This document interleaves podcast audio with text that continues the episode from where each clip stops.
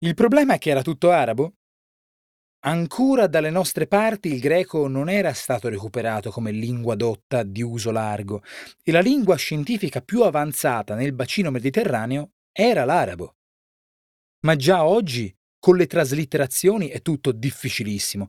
Tanto tanto se la parola passa di bocca in bocca in un souk o sul ponte di una nave si ha la scusa di aver capito fischi per fiaschi. Qui però stiamo parlando di errori commessi trascrivendo.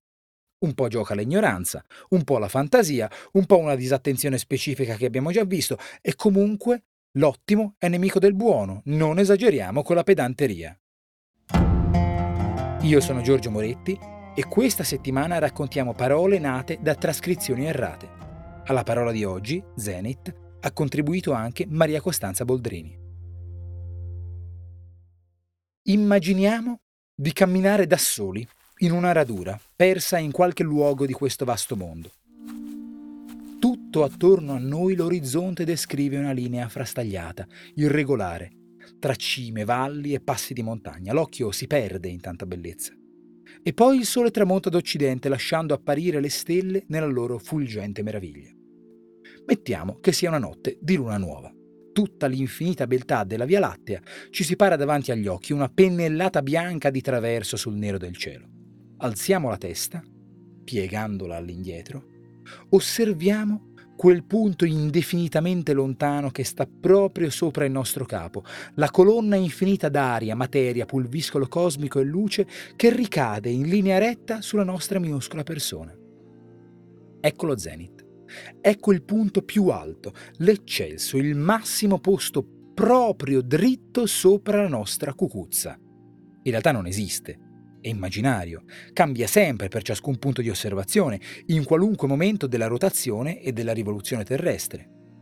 O meglio, esiste e non esiste perché è relativo, è contingente all'osservazione che si fa in quel preciso istante. Non di meno è un punto importante in geografia astronomica e dalla valenza così simbolica che nella lingua corrente è diventato sinonimo dell'acme, della gloria più alta, del momento massimo. Ayrton Senna era allo zenite della sua carriera quando la curva del tamburello la interruppe. Ecco, in questa foto puoi vedermi allo zenit della mia bellezza e giovinezza, l'ho scattata ieri sera. Zenit, una parola dal suono secco, misterioso e anche un po' magico. La dobbiamo, così come è arrivata nella nostra lingua, a una lettura sbagliata dei copisti medievali. Nessuna recriminazione, eh, se qualcuno amanuense ci stesse ascoltando. Nel latinizzarla, hanno trasformato una M in Ni.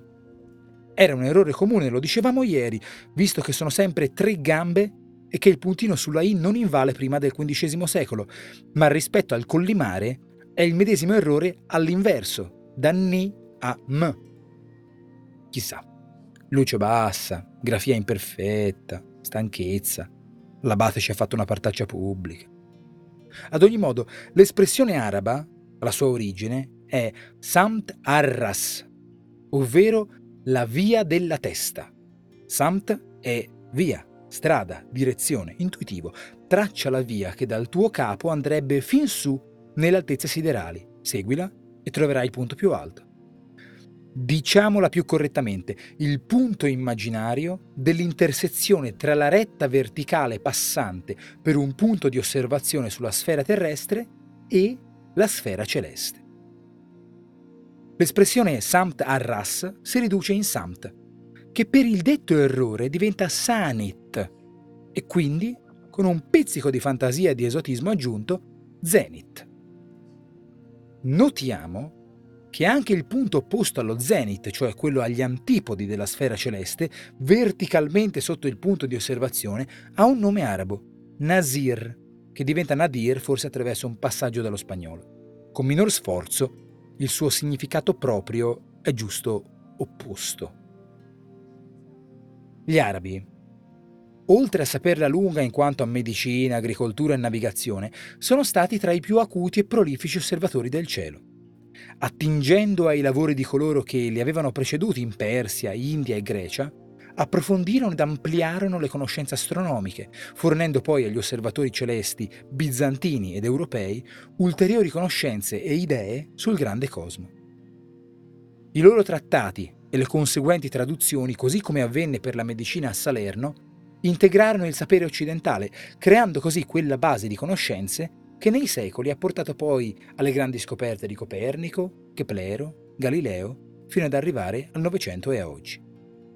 Parafrasando Isaac Newton, se loro hanno visto più lontano è perché stavano seduti sulle spalle dei giganti e tra questi giganti ci sono stati anche degli astronomi arabi. Lo zenith lo abbiamo toccato. Domani staremo inevitabilmente su qualcosa di più basso. Buona giornata.